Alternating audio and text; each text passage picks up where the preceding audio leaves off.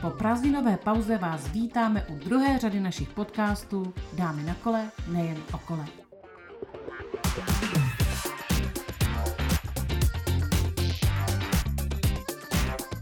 Podcast nemusí být jen rozhovor s hostem o jeho životě, ale může to být i povídání o nějakém zajímavém tématu. A právě to jsme pro vás tentokrát natočili. Název podcastu už prozradil, že se budeme věnovat dámě, která dokázala během 3 týdnů získat 3 světové tituly. Ano, bajkovým světem rezonuje jméno francouzsky Pauline Ferrand-Prévotové. Co udělala jinak, v čem je její síla a co si lze vzít jako příklad třeba i do amatérského sportování? Ani dnes tu u mikrofonu nebudu sama. Přizvala jsem si člověka, který detailně sleduje ženskou cyklistiku už víc jak 20 let a má bohaté trenérské zkušenosti.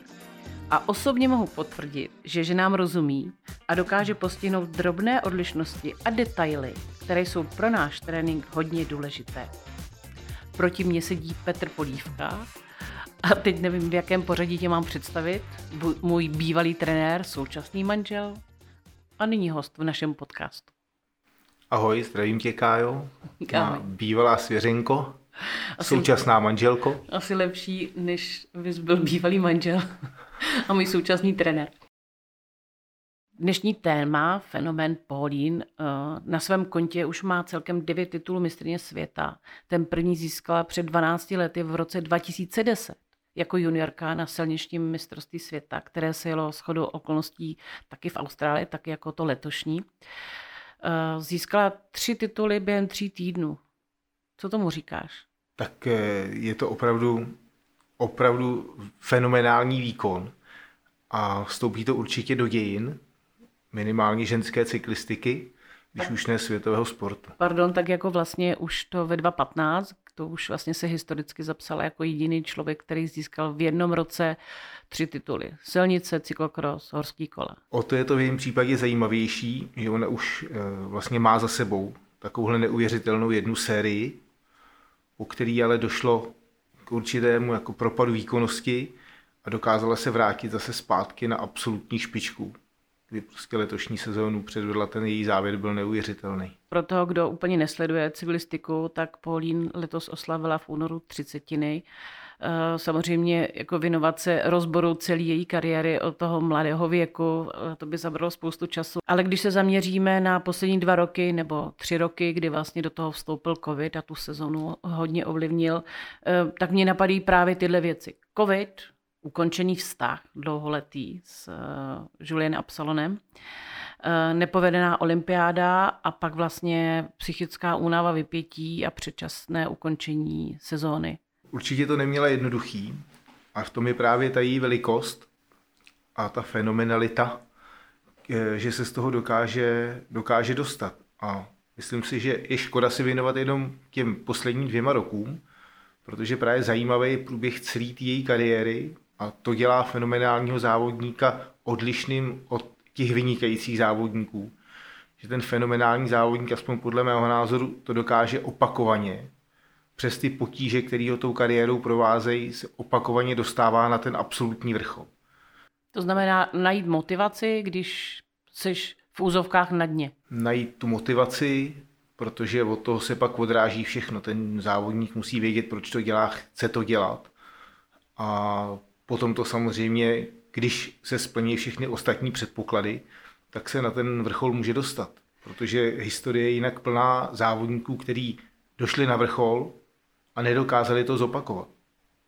Z nejrůznějších příčin. Je pravda, že pokud se vlastně v současné době skloňuje téma raná specializace a psychická únava a vlastně, když se budeme koukat do bajkového pelotonu žen, tak řada těch holek, který teď jsou v podstatě v té širší světové špičce nebo v té top 10, tak začaly s cyklistikou relativně pozdě, třeba ve 12, ve 14, předtím měli takovou tu pestřejší sportovní přípravu, atletika, lyžování, hokej, to byla Sabine Špic, Evie Richards, mistryně světa. A Pauline vlastně je ten druhý pól, ona se cyklistice věnuje vlastně od mládí. Je to tak, protože když byla juniorskou mistryní Evropy v roce 2009 už, to znamená, že už byla vlastně špičkově připravená juniorka, A znamená to, že se musela už několik let věnovat vlastně na špičkový úrovni cyklistice.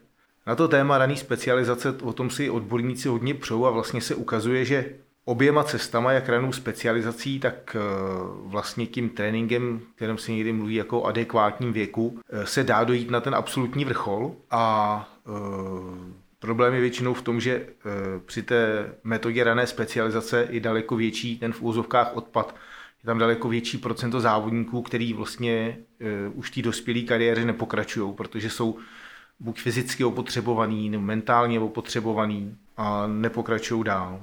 K tomu mentálnímu opotřebení ono vlastně se hodně mluví o tom, že ty lidi jsou unavení, protože prostě x let po sobě opakujou ty náročné tréninky, přípravu, prostě najíždění kilometrů, pak ten závodní kolotoč, ale on vlastně do toho vstupuje aspekt i vlastně té psychické únavy, protože ten závod vyvolává vlastně vlastní tlak na toho závodníka, aby opakoval ten výkon, ale vlastně k tomu patří i to neustálé cestování, balení na závody, spaní v jiných po hotelech a vlastně i tak jsou rozdílný typy těch sportovců, kteří něco dávají jako s větší lehkostí a jsou lidi, kteří vlastně tu přípravu na ten vrchol možná mnohem líp dělají, když jsou v tom domácím prostředí. A to vlastně všecko je taková mozaika vlastně do toho výkonu. Přesně tak, protože ten výkon se skládá opravdu z mozaiky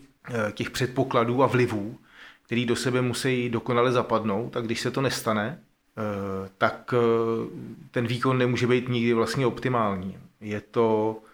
Je to tak, že proto, abych byl mistr světa, tak musím splňovat opravdu jako v ten daný okamžik všechny ty kritéria, které jsou k tomu podstatné. Někdy se mluví o úrovni, která je dostatečná a úrovni, která je optimální. A na mistra světa musíte mít úroveň všech těch věcí vlastně optimální. Nestačí vám ta dostatečná. Ta stačí na vynikající výkon na dobrého závodníka, ale ne na tuhle špičku. A pak, když to někdo dokáže opakovaně splňovat, tak to je opravdu jako věc, která je pozoruhodná. Pauline je nádherná žena. O tom asi nebudeme se přijít. Je to velmi povedná. Je to hezká holka. Je to hezká holka, dobře. A samozřejmě centrem vlastně pozornosti celého světa byl i její vztah s Julienem Absalonem, který ale vlastně v loni v roce 2021 ukončila, což je otázka teda, jestli to bylo k lepšímu nebo k horšímu v ten daný okamžik. Jaký je tvůj názor, jako, když jsi trénoval nejen mě teda samozřejmě, ale prostě máš za sebou trenérské zkušenosti a vlastně i těm holkám rozumíš z tohohle pohledu? Tak já si myslím, že tím bychom se dostali až na téma rozdíl mezi mužem a ženou. Jak bych použil ten citát z toho filmu, že se jedná o rozdílné živočišné druhy, které si od života slibují různé věci. A myslím si, že ženy v určitém věku chtějí mít vyřešený zázemí. Je to nějaká přírodní věc. Já vím, že dneska je moderní prostě genderová vyváženost a trošku jako smazávat ty rozdíly mezi mužem a ženou, ale prostě tak to není. Muži a ženy jsou různé bytosti, které vidějí svět různě, proto muži neposlouchají a ženy neumí číst z mapách, až na výjimky. A myslím si, že prostě chtějí, vy to máte v sobě zakódovaný, to mateřství a pro mateřství potřebujete mít vyřešený zázemí. Proto inklinujete k těm vztahům, který my muži snadněji opouštíme, protože my víme, že přepadneme vedlejší vesnici a ulovíme si nějakou jinou, takže s tím nemáme takovou potíž, ale vy to prostě chcete. A to si myslím, že je věc, která jako i brání spoustě holek v tom, aby pokračovali dál v té kariéře, protože prostě třeba nemají pocit, a někdy to je oprávněný, že nemají vyřešený to zázemí. Dávají to tu nejistotu. Jde vlastně jako o psychickou podporu, protože oni vlastně nechtějí končit s tím sportem, ale vlastně dělá jim dobře, když mají toho partnera, když jako mají tu lásku, něco, kde můžou položit rameno, když se něco nezadaří, s kým sdílet i to štěstí. Třeba. To může mít samozřejmě to zázemí, může mít víc podob, podle mě. To zase záleží na tom, jak která ta žena to vidí. U někoho to může být opravdu jako založení rodiny. Jsou sportovkyně, které založily rodinu, vrátili se na vrchol a jezdili ještě líp, než jezdili před těma dětma. Kateřina Neymanová dosáhla největších úspěchů ve chvíli, kdy si v úvozovkách vyřešila zázemí, protože zázemí pro ní přestala být chalupa na Šumavě, na Hymlovně, kde prostě trénovala pořád, potřebovala něco víc. Když se to vyřešilo, tak to začalo fungovat. A těchto příkladů bychom našli určitě víc. Zmiňovali jsme psychickou únavu a vlastně to je taky věc, která k tomu vrcholovému sportu patří a to plotilo vlastně pro obě Francouzsky i pro Loanu Lecomtovou, která vlítla mezi elitu úplně famózním způsobem, vyhrála 4 světové poháry v řadě. Pak vlastně ale bylo očekávání od obou dvou Francouzek nějaký výkon, respektive medailový výkon na olympiádě v Tokiu.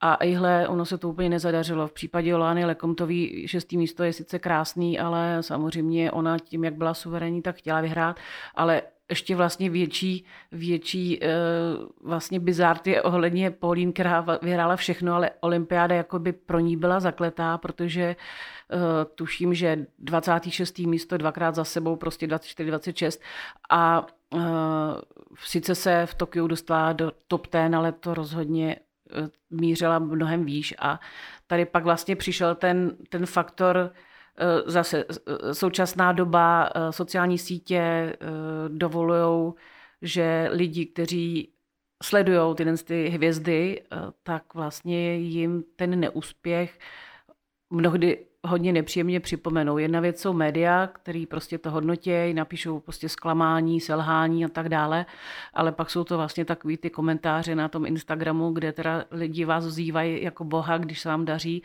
a pak dokážou teda být docela krutý v případě toho neúspěchu. Jak to bylo asi pro Pauline těžký, jednak teda samozřejmě vypořádat se s tím tlakem na těch sociálních sítích, to asi už je zkušená, že prostě se nedívá třeba na ty komentáře, ale vlastně i přijmout to, že najednou v té cestě, té jedinečnosti se tady objeví mladíčká závodnice a najednou se Pauline stává ve Francii dvojkou, protože když je to jeden výsledek, tak jako dobrý, ale ta Loana Lecomtová opravdu prostě jí sebrala úplně tu pozornost. V jednu chvíli to v podstatě vypadalo, že Loana Lecomte vymaže všechny ostatní soupeřky jako z povrchu. Ty její vítězství byly prostě naprosto suverénní, kdy ona ještě s takovým speciálním výrazem ve tváři, který vlastně vypadal jako úsměv, jim ujížděla. Ale i v tom je právě velikost těch závodníků, že jsou schopní tohle překonat. No, dneska to mají rozhodně těžší, protože přesně jak si říkala, dřív o tobě novinář napsal, že si nezajela špatně, ale druhý den se napsalo o basketu a čtenáři si to mohli říct mezi sebou u piva, nebo to napsat do těch novin, kde to buď otiskli nebo neotiskli, ale tím to skončilo. Zatímco dneska je to never ending story, kdy prostě na těch sociálních sítích se může rozjet diskuze do nekonečna a ty vlastně ty sociální sítě jsou pořád otevřený. Takže tam pořád můžou přispívat. Tam to může běžet týden nebo měsíc prostě, do nekonečna. A to samozřejmě vytváří jako velký tlak a když je někdo slabší povaha, nedokáže tyhle věci odfiltrovat, proto taky spousta těch závodníků nebo vůbec známých osobností, to není jenom o závodnicích, to je o hercích, o zpěvácích, prostě o každém, o politicích, který jsou jako v tom mediálním prostoru vidět, tak někdo vám řekne, já to ani nečtu. Někdo na to má lidi, mají na to agenturu, která to vlastně spravuje, oni jim jen dodají ty svý příspěvky, ale o všechno ostatní už se starají lidi, protože kdyby si to měli číst, no tak se nad ránem 1/3 lidí oběsí prostě. Nicméně vlastně i prostřednictvím těch sociálních sítí některé bikerky vysílají vlastně message směrem k svým soupeřkám, kolegyním, kamarádkám, sportovkyním, třeba, že se s něčím perou, že vlastně v tom jako nejsou sami, v tom, že mají psychickou únavu, že vlastně ten sport jim spoustu dává, ale i něco bere, nebo boj ohledně udržení váhy. Je to taková vlastně edukace té mladší generaci a já si myslím, že teda tohle je jako naprosto v pořádku. Teďko poslední vlastně jako velký příběh napsala Evie Richards, která opravdu rozebrala svůj somatotyp, to, jak vlastně se fokusovala na tu váhu. Ono samozřejmě je to hloupý, ale funguje to prostě vaty na kilo, ale v určitý fázi je to neudržitelný a tím se vlastně jako dostávám k tomu, co mě zaujalo vlastně v letošní sezóně, protože letošní sezóna pro Pauline Ferrand-Prévot to byl úplně jiný level. Mě vlastně, když jsem si třeba připravovala věci na komentování do televize, tak jsem si načítala její jednak posty ze sociálních sítí a vůbec, když dávala nějaké rozhovory. A byly tam vlastně takový dva důležitý body, teda bylo to samozřejmě mnohem víc ohledně tréninku a tak, ale ona vlastně, ačkoliv je zkušená, určitě zná perfektně svoje tělo, spolupracuje s jihoafrickým trenérem na dálku, což jako je taková zajímavost. Barry Austin ji dělá, jihoafričaný trénuje na dálku, ale ona začala spolupracovat s Cecily Ravanel, vlastně, což je velmi úspěšná jezdkyně World Enduro Series, myslím, že nejlepší v historii této série, a začali hodně makat na technice, vůbec na postavení toho, ten postavení toho tréninku bylo, že jezdili intervaly z kopce, vlastně co nejrychlejc a v obrovském vlastně tom zatížení, vlastně v maximální tepovce. A pak teda už jsem jako lehce zmínila ten druhý okruh, což byla úprava váhy, ale tak pojďme postupně. Ten trénink, vlastně jedna věc je teda trénování na dálku. Určitě se teda se svým trenérem Barry Austinem potkává občas, ale určitě není tam ten každodenní dohled. Jak moc je to náročný pro sportovce a co vlastně jako musí v sobě ten sportovec mít, aby ten trénink vlastně byl smysluplný a vytěžil se z toho maximum? Tak trénování na dálku je model, který je funkční, ale funguje hlavně u vlastně dobře dostatečně motivovaných sportovců. Takže myslím si, že u lidí, kteří už mají za sebou nějakou sportovní historii a vědějí, proč to dělají, kam chtějí dojít, jsou schopní komunikace, to je důležitý, protože ta komunikace musí probíhat i při těch dálkových tréninkách, to by mi ze svý jako trenérský praxe, protože teď hodně lidí trénujeme na dálku, tak bez té komunikace by to bylo složitý. Tak samozřejmě možný to je a může to fungovat a je vidět, že v případě i špičkových závodníků to funguje. A druhá věc je, že potom třeba závodník je trénovaný na dálku, má toho kouče na dálku, ale má svýho sparring partnera, kterým občas jede a je to model, který funguje. No. Nedá se aplikovat třeba u mládežnických kategorií, to není úplně dobrý, protože to a ještě si myslím, že to líp bude fungovat u žen než u mužů. Protože ženy jaksi z podstaty jsou pracovitější, nechci říct, možná není to úplně ideální slovo, ale poctivější v té přípravě.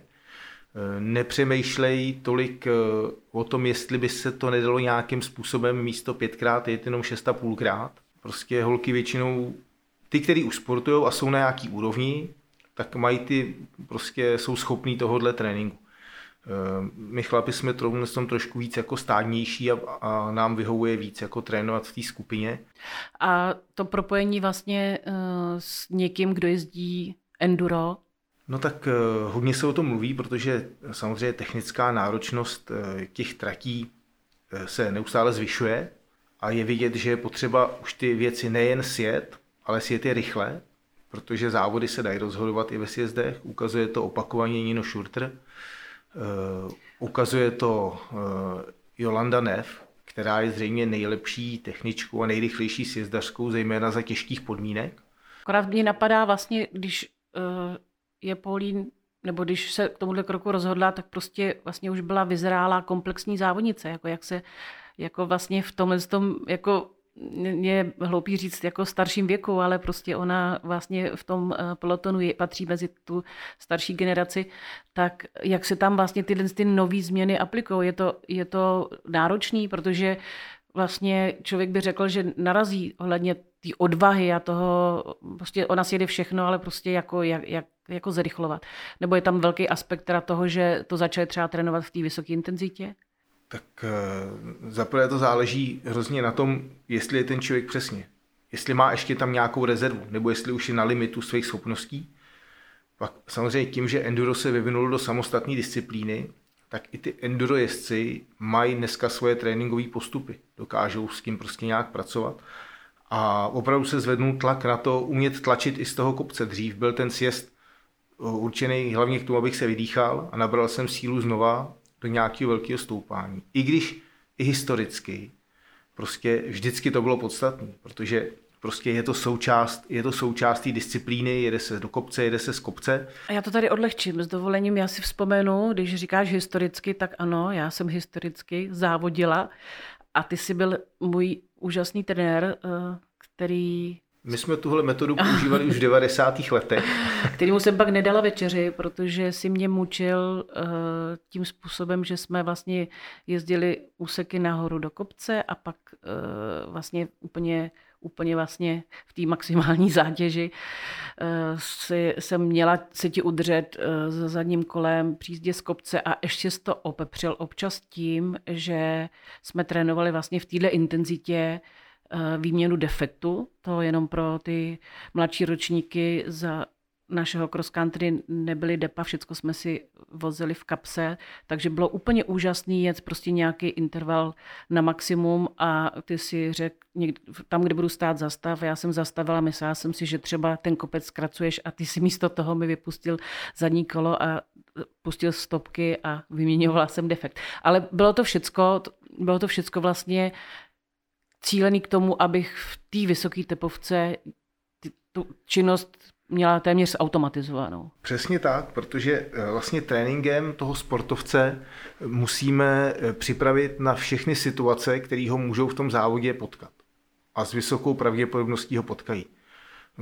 Když si závodila ty, tak nebyly bezdušové pláště, z toho plynulo daleko větší množství defektů. Tenkrát defekt nebyl tak výjimečná záležitost, jako je to třeba teď. A bylo potřeba se na ty situace připravit. A dneska se musí ty závodníci zase připravovat. A trati jsou těžký, kola jsou lepší, technická dovednost těch závodníků je taky na vyšší úrovni. Dneska jsou vlastně v té světové špičce všichni výborní sjezdaři, ale mezi nimi musím být ještě o trošku lepší. Když chci vyhrát, prostě je to 3 vteřiny, které získám v tom sjezdu a ty sjezdy jsou 2 za okruh, jedu těch okruhů 5 a najednou je to rozdíl, který když mám dojet do kopce, tak mě bude stávat i navíc a prostě je to dobrý, ale musí se to ten člověk naučit. Pak jsme tady měli téma váha. Pauline samozřejmě patří mezi ty drobní, subtilní závodnice, ale sama se nechala slyšet, že vlastně na ten svůj vrchol, což vlastně byl v podstatě měsíc teďko, kdy vyhrála short track, o 2 dny později cross country a pak vlastně 20 dní od svého titulu v short tracku, tak vyhrála mistrovství světa v maratonu. Takže stejně vlastně na ten vrchol ještě si upravila váhu a zhubla 2 kila. Což je u ní hodně. Což je samozřejmě u ní hodně, ale mně se v tom jako líbí to, že vlastně to formuluje, že to bylo cílený k nějakému vrcholu, to znamená, že se očekává, že vlastně zase si nějak tu stravu povolí, protože už jsem tady zmiňovala Evie Richards, která je somatotypem úplně jiná závodnice a já vlastně za všechny mladý bikerky jsem hrozně ráda, když v televizi když se třeba nebo vůbec obecně sportovkyně, ženy sportovkyně, tak když v televizi vlastně na těch čelních pozicích jsou různý somatotypy. Prostě Alexandra Kalerová jednoznačně prostě vysoká žena, nejvnadnější cyklistka a prostě dokáže vyhrát si to i pohár. Evie Richards taky taková vlastně osvalená sportovkyně, ano, když vyhrála svůj loňský titul mistryně světa, tak prostě byla vyšvihaná, procento tuku asi bylo fakt jako minimální. Ale zase se pak vrátila jako do té svojí stabilní pozice Prostě ty holky, když je vidíme naživo, tak prostě mají... Řekl, že nad svojí stabilní pozici. Ty holky, když je vidíme naživo, tak prostě mají jako perfektní vysportovní postavy. Samozřejmě na ten vrcholný výkon je potřeba jako najít takovou tu optimální hranu.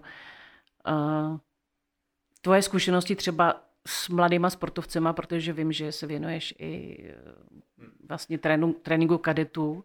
Řeší se tam hodně to jídlo, nebo i kluci to řeší, protože tady to ještě vstoupím, byla jsem na jednom semináři, který byl věnován vlastně vrcholovému sportu a výživě a týkalo se to vlastně nějaké statistiky i ohledně nejlepších 10 závodníků na Tour de France za posledních 20 let, kdy průměrná váha byla před těmi 20 lety 84 kg a teď to je někde kolem 65 kg, což znamená úplně změna somatotypu, ale i tam zaznělo to, že vlastně i muži vlastně jako se potýkají z poruchy příjmy potravy.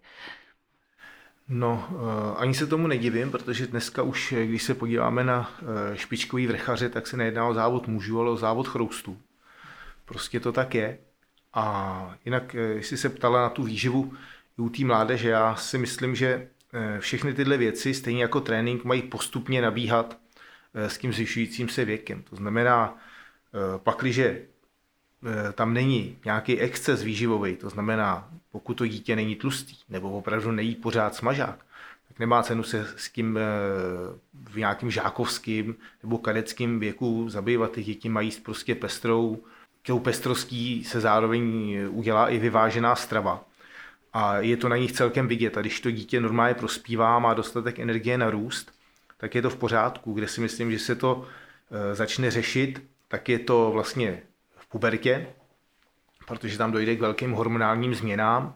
Samozřejmě větší problém je to u děvčat, kde speciálně si myslím, že pokud se klade ten tlak už v těch žákovských kategoriích, třeba na výživu, nebo na váhu, tak tam je pak se tím hrozně zmenší ten manipulační prostor, který je tam u většiny holek potřeba. Prostě většina děvčat v pubertě prostě přibírají skokově a velmi rychle. A mnohdy se stane, že v kadetkách, druhým rokem nebo v juniorkách mají horší výkonnost. Vlastně, když jim změříme úseky do kopce, tak jedou pomalejc, než jezdili jako žákyně. Což je frustrující jak zejména pro rodiče většinou, někdy i pro trenéry, když s tím nemají tu zkušenost a samozřejmě to se přenese i na tu závodnici. Když jezdí v nějaké skupině, v nějaké partě, tak někdy jim to i ta skupina dá prostě sežrat. Oni jsou zvyklí, že vlastně žákyně jsou schopní jezdit i se svýma klukovskýma kolegama a najednou ten rozdíl je veliký, to odskočí. Když pak v juniorech ty kluci zesílejí, no tak ty holky prostě jim samozřejmě nestačí a můžou z toho být různý přesně psychický problémy a pak některou napadne, že by měla zhubnout rychle. Když jí v tom ještě podpoří někdo, tak se snadno dostanou jako do potíží. Takže nějaký recept, jak na to, aby jsme úplně nebláznili, ale přece víme, že když máme třeba 2-3 vrcholy v sezóně, tak to zafunkuje, když jsme na to úplně nejlíp připravení a když ta skládačka teda samozřejmě zahrnuje všechno, dobrý trénink, vyladění, prostě odpočinek, ale i, dejme tomu, tu optimální váhu. No, každopádně vždycky to chce zachovat chladnou hlavu, zejména v těch mládežnických kategoriích. To je dobrý, aby se trenér nebo lidi, kteří kolem toho sportovce jsou, aby se podívali na, jak vypadají jeho rodiče, jak vypadají jeho prarodiče. To mnohé napojí o tom, kam se může dostat, jak bude s vysokou pravděpodobností, jaký bude mít somatotyp, protože to mnohdy v tom žákovském věku ještě není úplně zřejmý. Tam 3/4 těch lidí jsou samá ruka, samá noha. Ještě tím, že pravidelně sportují. Takže určitě zachovat pevné nervy a hlídat si jenom racionalitu toho stravování, aby prostě tam nebyl žádný velký exces. A speciálně těch holek se to po pubertě dost často jako upraví, chce to vydržet. A když se dostaneme zpátky k vrcholovému sportu, tak samozřejmě závodník, který se potřebuje vyladit na ten den D, tak použije všechny možné metody a tu stravu prostě omezí. Prostě to tak je, ale je to věc, která se dá opravdu použít třeba dvakrát za rok, je to třeba jako super kompenzační sacharidová dieta, nemůžete to dělat každý týden a nedá se prostě takhle dělat, jet pořád. Takže je to tak, konec konců, ty si určitě pamatuješ, když jsi se připravovala na kombinaci mistrovství republiky na silnici a na bajku, tak když to jako zjednoduším, tak to bylo 120 na Bokurku. Pamatuju si to moc dobře. Malinko jsem se mohla nasnídat, ale pak zbytek už byl opravdu takovej pomalu a v podstatě na nic, na vodu, ale... Proto to byla ta okurka. Nějakým způsobem jsme ale to samozřejmě suplementovali. Samozřejmě musí tam nastoupit nějaká suplementace prostě bílkovinou. Ale vím, že to bylo, že jsem se cítila báječně, opravdu jsem zhodila 3-4 kila, ale bylo to úplně strašně krátkodobý. Zajela jsem výborně, všechno se povedlo. Mistrák byl týden po sobě, byl nejdřív bajkový a o týden později byla silnice. A myslím si, že do měsíce moje tělo si žádalo být zase v té svojí původní rovnováze a minimálně ty 3 kila z těch 4 jsem zase jako se vrátili zpátky. To určitě, no tak to prostě je, ta příroda v tomhle tom není hloupá, když se budeme neustále snažit vychylovat tu rovnováhu pryč, tak to prostě skončí problémem. No. Každý má nějaký to své optimum, který potřebuje pro život a v něm se prostě musí pohybovat. A proto Evie Richards, bude prostě svalnatá, může zhubnout, může na ten vrchol se vyladit, ale pak prostě s vysokou pravděpodobností bude mít vždycky, je to teda samozřejmě nadnesený, jakoby nadváhu na tu cyklistiku, na tu neustálou kontinuální výkonnost. Prostě nikdy nebude Loane Lecomte, která evidentně je ten štíhlej, až bych řekl hubenej typ a nebude mít s tímhlenským problémy, pokud se neukáže, že teda jde na nějaký šílený dietě jako pořád, ale myslím si, že ne. Mluvíme tady primárně o fenoménu Pauline. Proč nemáme v Čechách nějaký takovýhle fenomén?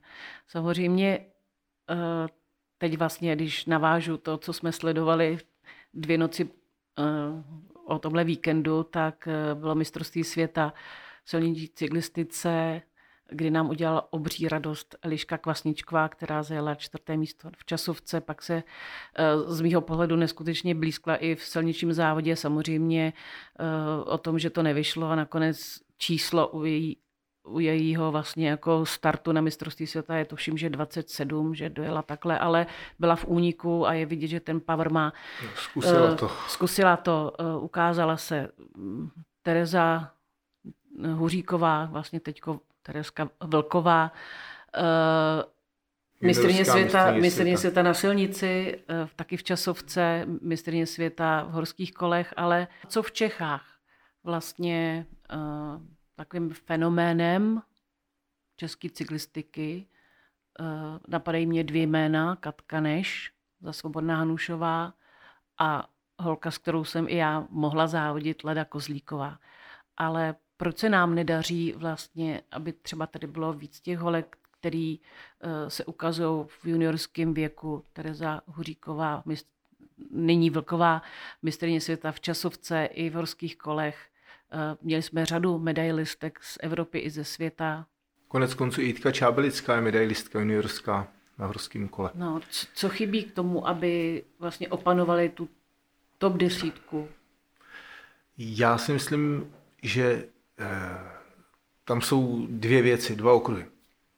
První věc je, že jsme malá země, máme všechno malý, máme Krkonoše, nemáme Alpy, prostě máme jenom Mácháč, nemáme moře, a tak máme takové malé české fenoménky, takže samozřejmě Jitka Čáblická, 4 roky po sobě mistryně republiky, fantastická vlastně výkonnost, ale v tom světě se vlastně zastavila vůbec ne špatně, jako dosáhla řady pěkných výkonů. Ale prostě na tu absolutní špičku to nedalo.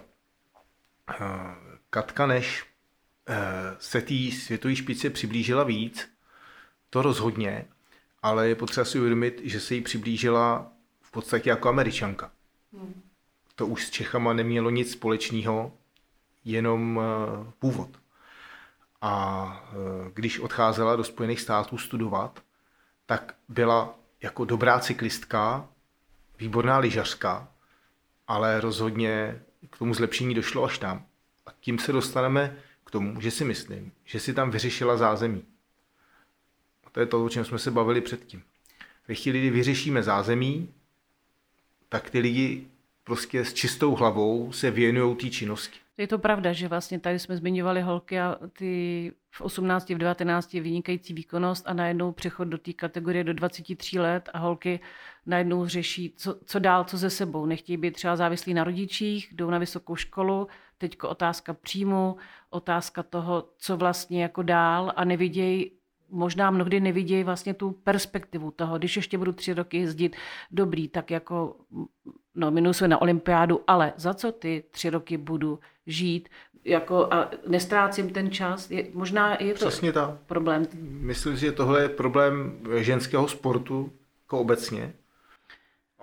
A když tady nejsou vlastně jako možnosti, nechci říct teďko týmy, nevidím úplně každému do kuchyně, ale jako profesionalismus a teďko to není jenom o té vejplatě, i když teda samozřejmě ta je stěžejní, ale vlastně takový ten komplexní servis, tak vlastně se dostává podle mě strašně málo lidem nebo holkám. Je to tak, no.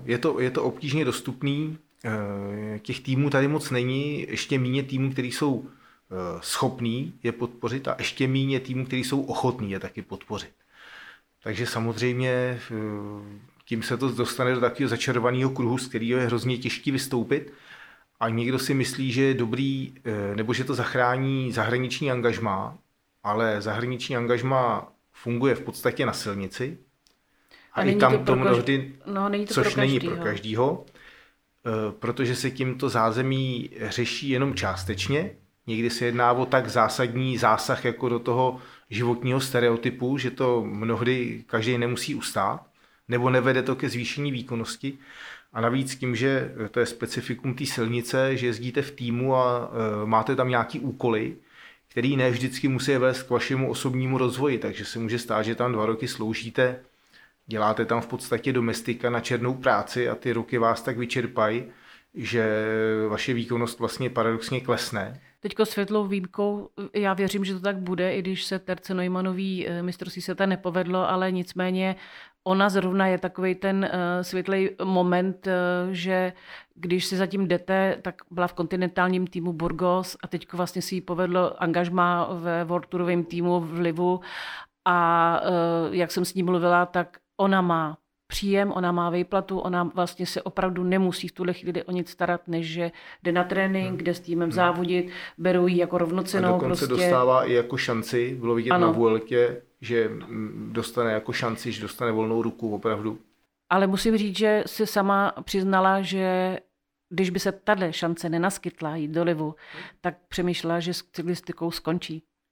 Takže tak. Vlastně to je jasný důkaz toho, že je to velmi chytrá holka, ale prostě najednou se podívala, kolik jí je a co jí čeká. Potřebuješ vyřešit zázemí. No, je to tak.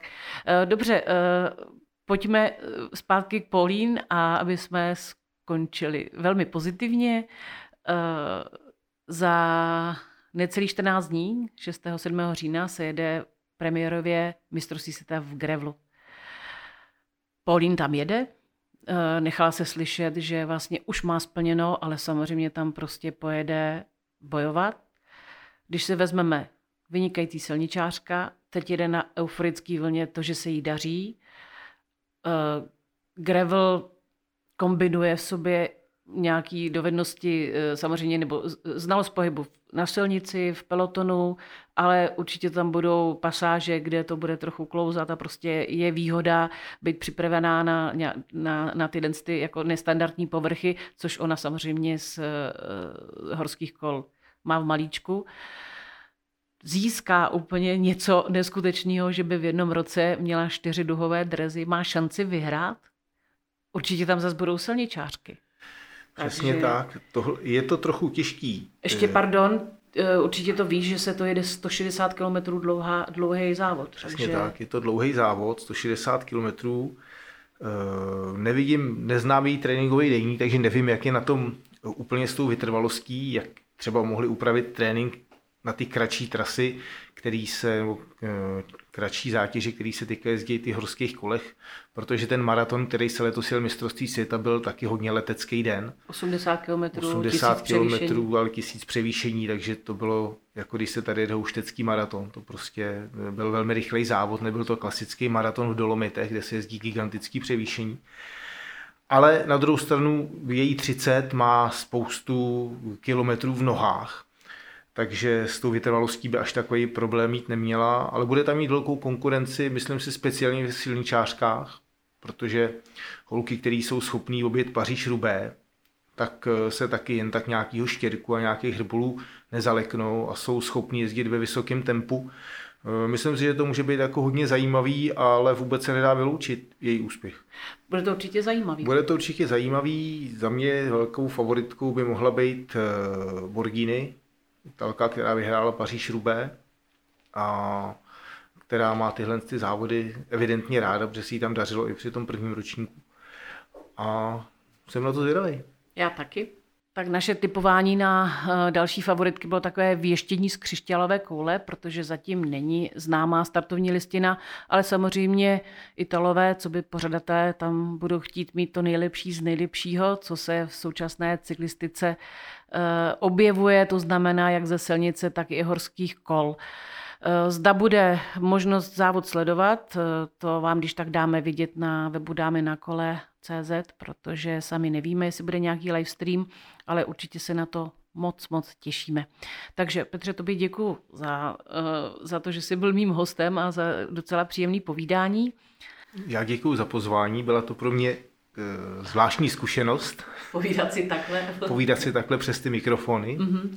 No a našim posluchačům děkuju za pozornost, za to, že si nás odebírají a samozřejmě se s váma těším zase u dalšího dílu podcastu Dámy na kole, nejen o kole.